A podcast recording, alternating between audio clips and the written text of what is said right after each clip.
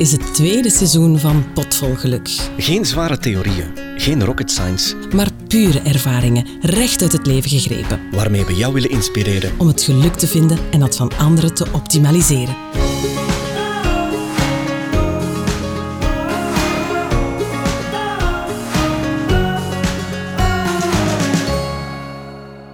Op het moment van opname is nieuwjaar net gepasseerd. Sophie, mag ik jou het allerbeste toewensen? Dankjewel. Ja, dat mag. Maar het is uh, wel wederzijds, want ik wil jou ook de allerbeste wensen overbrengen. En wat bedoel je daar precies mee? Ja, de beste wensen. Het is misschien uh, iets waar we te veel mee rondstrooien. Hè? Ik was stout, want ik gebruikte dit bewust als opener omdat ik hier echt wel iets over vertellen. Ik heb er eigenlijk een heel groot probleem mee. Mhm. Waarom doen wij dit eigenlijk? Het is januari, je komt onder de familie op het werk en het eerste wat men zegt, ja, mijn beste wensen, hè? Waarom doen wij dit? Beetje traditie. Ja. Ehm, je wil wel oprecht, denk ik, iemand het beste toewensen, maar het is natuurlijk veel complexer en gevulder dan die drie woordjes. Ehm, maar die tijd nemen we daar dan niet meer voor. Helemaal niet. Hè? Nee. nee. Het is een beetje hetzelfde toen wij jong waren en wij werden bediend aan de uh, benzinestation. Begon de bediener altijd over het weer.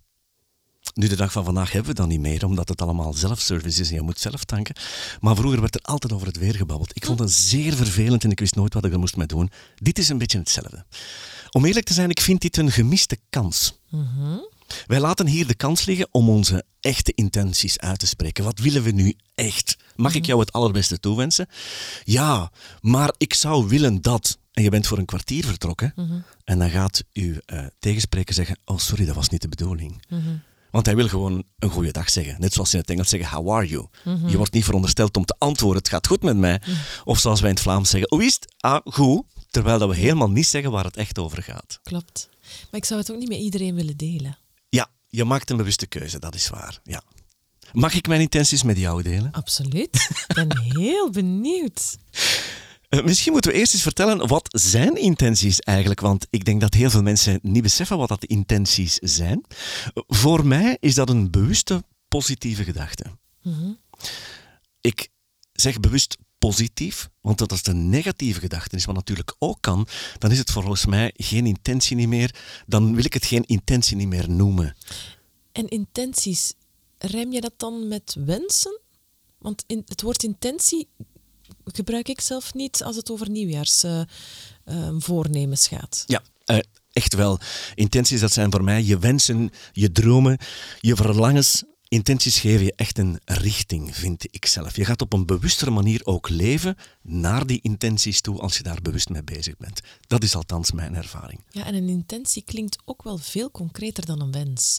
Een wens is iets waar je, naar mijn gevoel, over droomt, iets wat mogelijks ooit zou kunnen gebeuren, wat fijn zou zijn. Maar een intentie is iets waar je toch mee aan de slag gaat.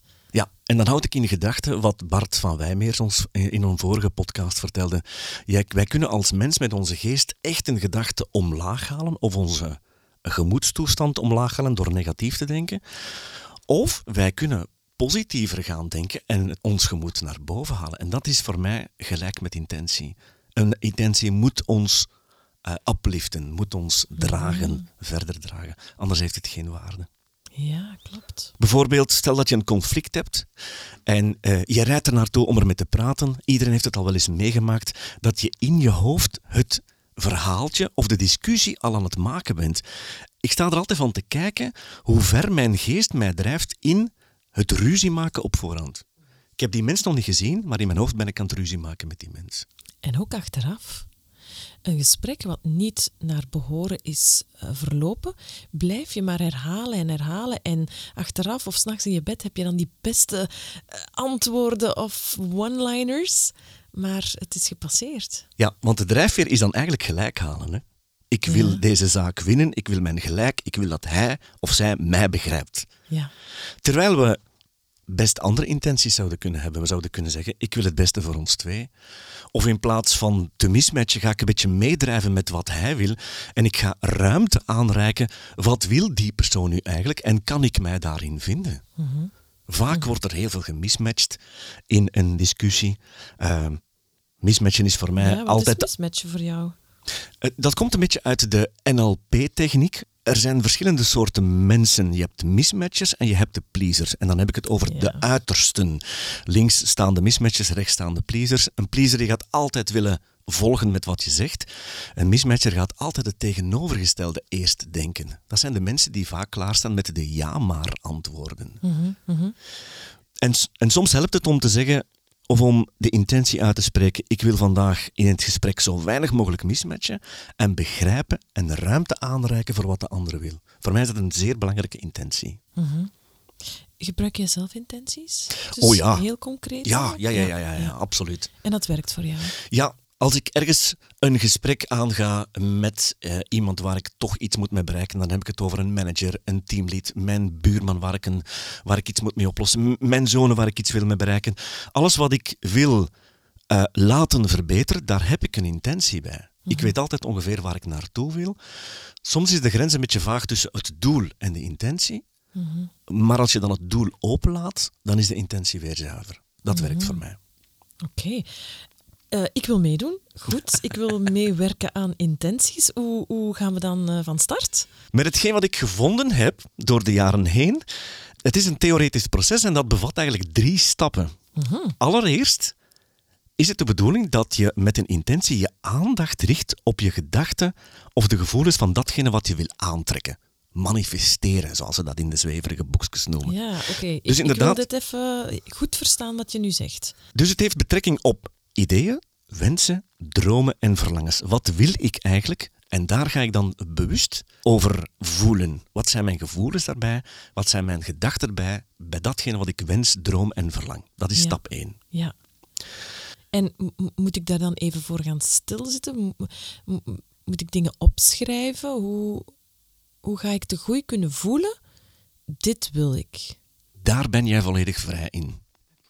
Meditaties zouden kunnen helpen. Eh, ik merk dat meditaties populair aan het worden zijn. Zeer populair. Dat is een dagdagelijkse meditatie die je doet. En de intenties komen daardoor helderder bij jou terecht. Ja.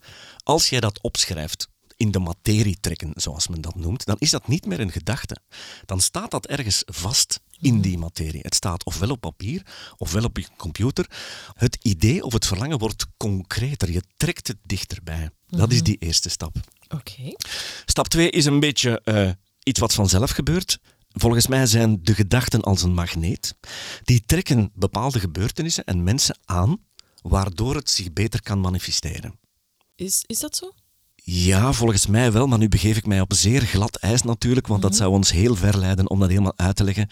Maar er is een geweldig goed boek van Greg Braden, dat boek is een jaar of tien oud, De Goddelijke Matrix heet dat. En die legt een verband tussen de verbeelding en de realiteit. En hij legt ook daadwerkelijk uit hoe dat, dat wetenschappelijk te verklaren is, dat met intentie zaken worden aangetrokken. Het is de resonantiewet, maar nogmaals, het is een podcast op zich om het daarover te hebben. Ja, ja, ja. De goddelijke matrix van Greg Braden. Die vertelt dat. Dus ik neem het nu even als een eh, evidentie aan. Oké. En tot slot de laatste stap. Wanneer je de gerichte aandacht wordt gestuurd vanuit jouw enthousiasme, vanuit jouw passie, vanuit jouw positiviteit, dan kan het niet anders dan dat de intensiteit van die aantrekkingskracht toeneemt. En voor mij is dat een sleutel om geluk en toeval vaker op je pad te zien verschijnen. Oké, geluk en toeval. Ja, Ik wil die twee ook al eens uit elkaar trekken, want wacht, ik moet goed nadenken hoor. Geluk hmm, is iets wat dat we misschien wel, naar mijn gevoel, zelf in de hand ook kunnen werken. Toeval lijkt me dan eerder iets wat ons onverwachts overkomt. Of hoe interpreteer jij beide? Eh, het leuke aan het woord toeval is dat je met dat woordje kan spelen. Toeval zijn de dingen die jou toevallen. Toevallig zijn de zaken die letterlijk voor je voeten vallen of op je pad verschijnen.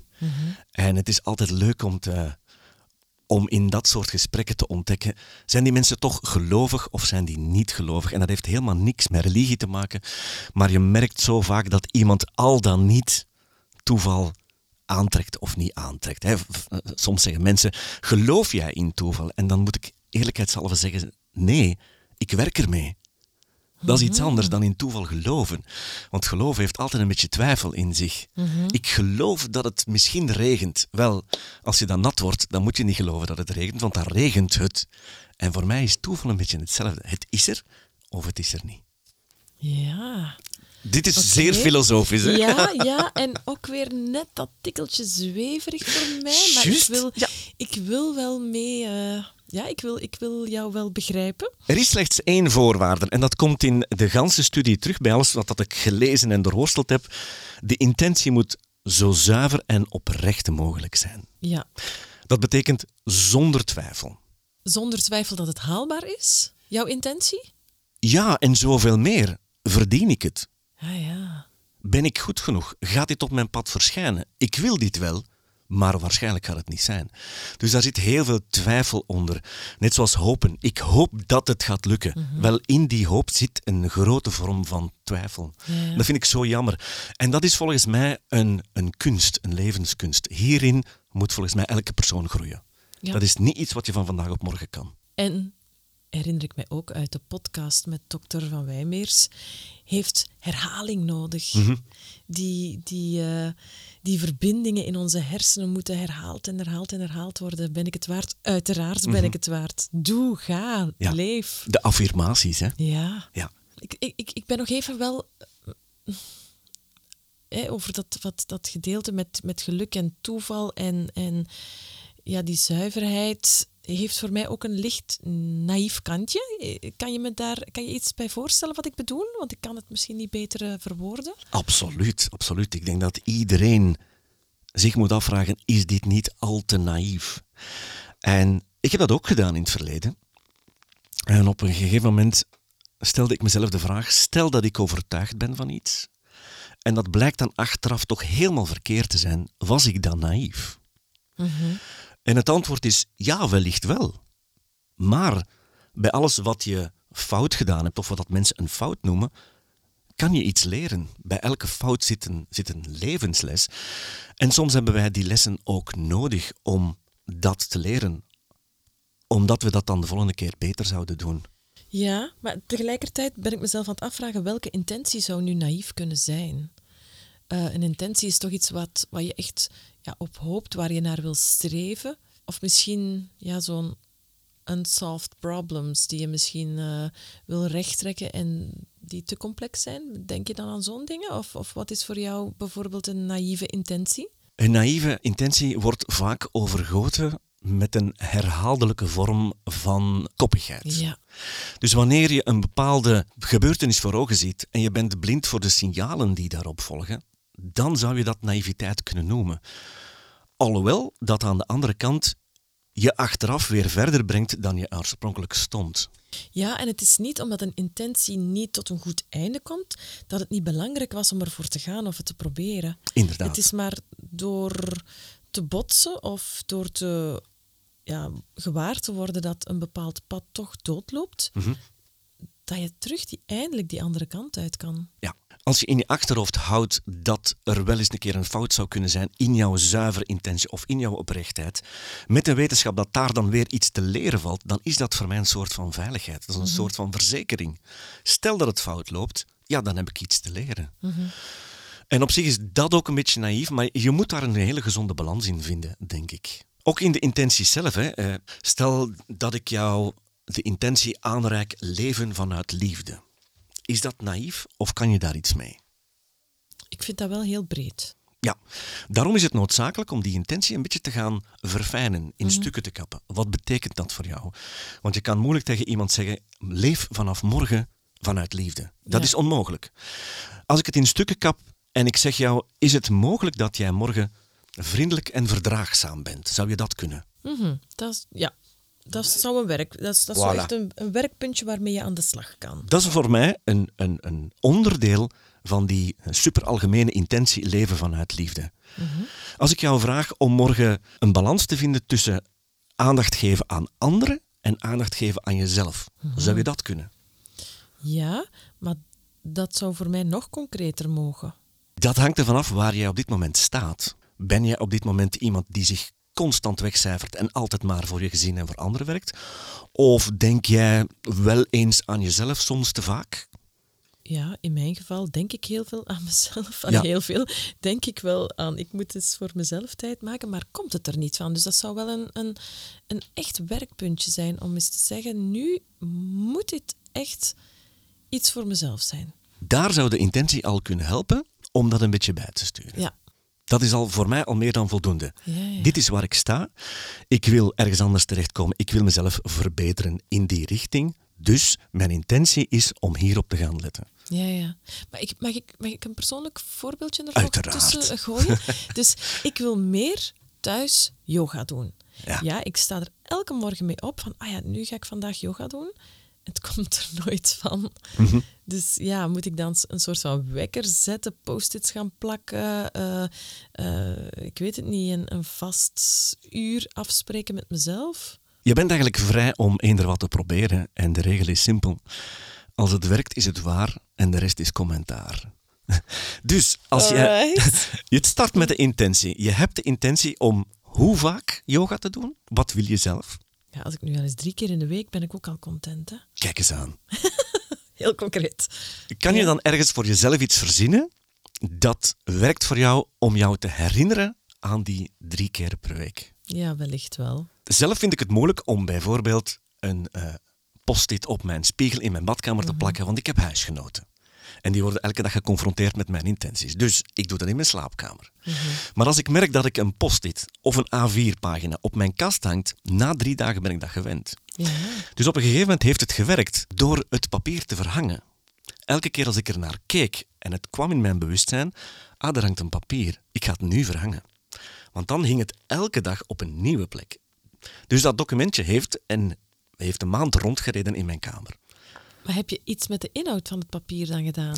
Uiteraard. Want daar komt het toch op neer. Uit, uiteraard. Het, was, ik, kan, ik kan heel veel post-its verkleven. Dat zou, ik, dat zou lukken. ja, het ging toen om een koffieverslaving. Ik wilde van mijn koffieverslaving af. En ik merkte inderdaad dat dat document... Ik had een, eh, eh, op een gegeven moment een, een mooie print van een koffietas gemaakt met daar een groot rood kruis Ja. over. Drie dagen en ik was dat documentje gewend. Dan dacht ik, ik ga het ergens anders hangen, zodat ik het morgen weer zie.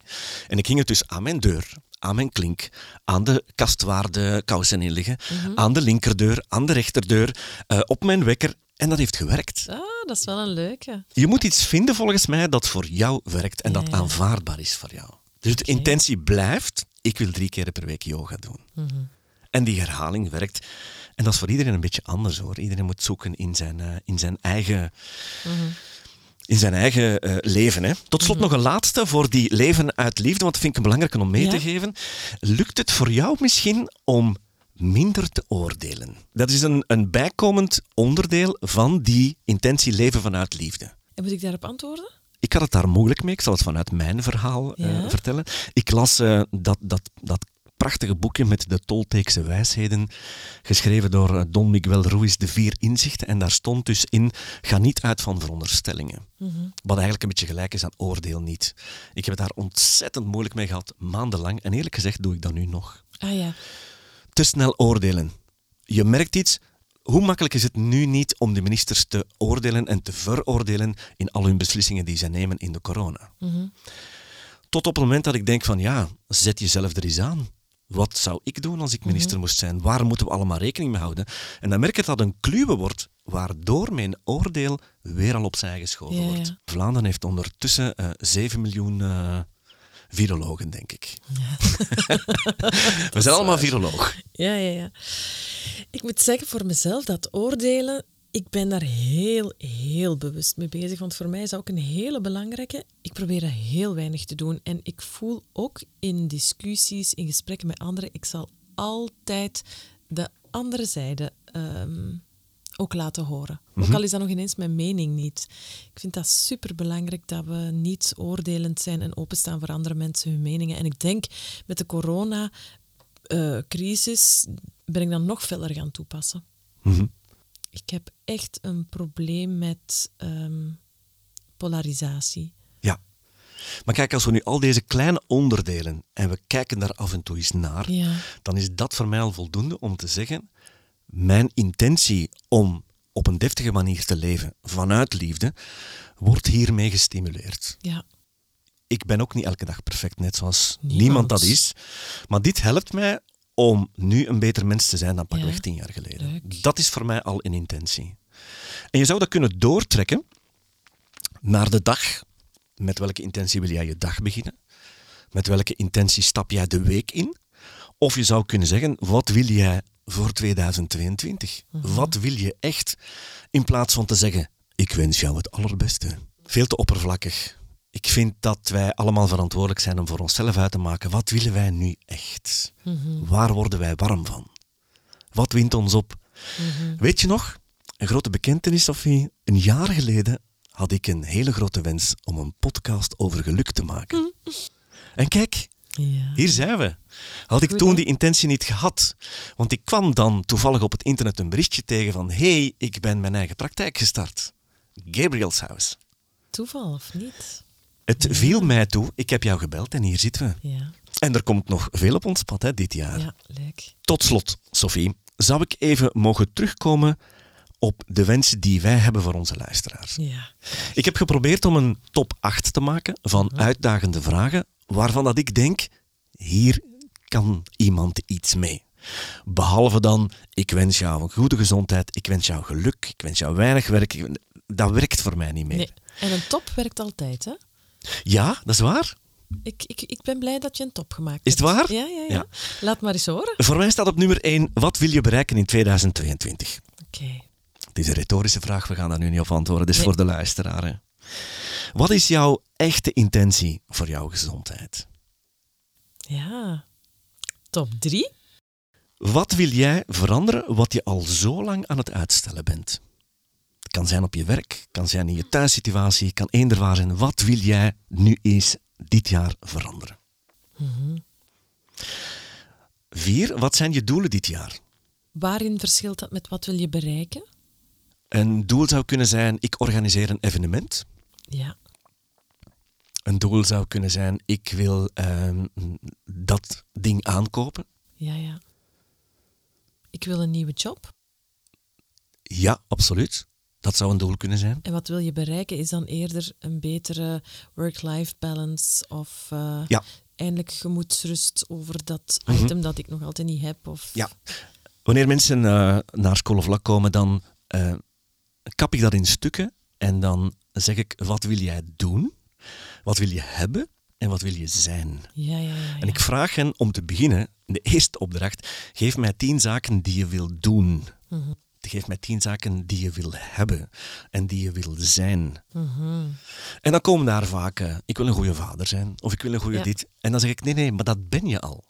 Je bent al de best mogelijke vader. Dus wat wil je echt? En zo daag ik mensen constant uit. En Wel interessant. hè? die, iedereen vindt dat even leuk, maar ik vind, ik Ja, vind dat is wel bijzon- heel bijzonder leuk. Op de eh, Vijfde, vijfde, plaats. ja, ja. wat zou jou dit jaar echt tevreden maken? Dat is ook een mooie. De volgende vind ik ook goed. Wat heb jij nodig om geluk te mogen ervaren? Bijkomende vraag, onvermijdelijk. Heb je daar anderen voor nodig? Of kan jij dit zelf in gang steken? Dubbele vraag, welke drie dingen wil jij eind van dit jaar gerealiseerd hebben? Dat is volgens mij wel een beetje hetzelfde als wat zijn je doelen, Ja. maar in een andere context. ja. Tot slot, welke kennis wil jij opdoen? Want stel dat het oudjaar 2022 is, dan moet het mogelijk zijn om te zeggen, wat heb jij dit jaar gedaan waar je fier op bent? ja, of geleerd. Ja, welke dromen heb jij dit jaar kunnen waarmaken? Wauw. En dat volgens mij is een veel betere intentie om morgen tegen de collega die ons de beste wensen toewenst, te zeggen, ja, ik heb eigenlijk wel wat eh, op mijn papiertje dit jaar. Ik wil wat, wel wat realiseren, ja. Ja. Dat zou een heel leuk gesprek kunnen ontstaan dan. Hè? Ja, zoals nu, hè. je, je bent gauw een half uur kwijt. Hè. Ja, dat is waar. En voor de rest hoop ik nog heel veel mm, luisteraars verder te mogen inspireren, want ik vind dat wij een, eh, een top van een eerste jaar achter de rug hebben. De reacties zijn mooi, we zien het ook aan de cijfers. Eh, wij moeten hiermee doorgaan. Ja, fijn hè. Dus wij hopen jullie met deze nieuwjaarseditie op pad gezet te hebben naar een jaar vol vertrouwen met eh, bewuste levenskeuzes, zuivere intenties. En eh, daarmee willen wij afronden. We wensen jullie alle goeds toe.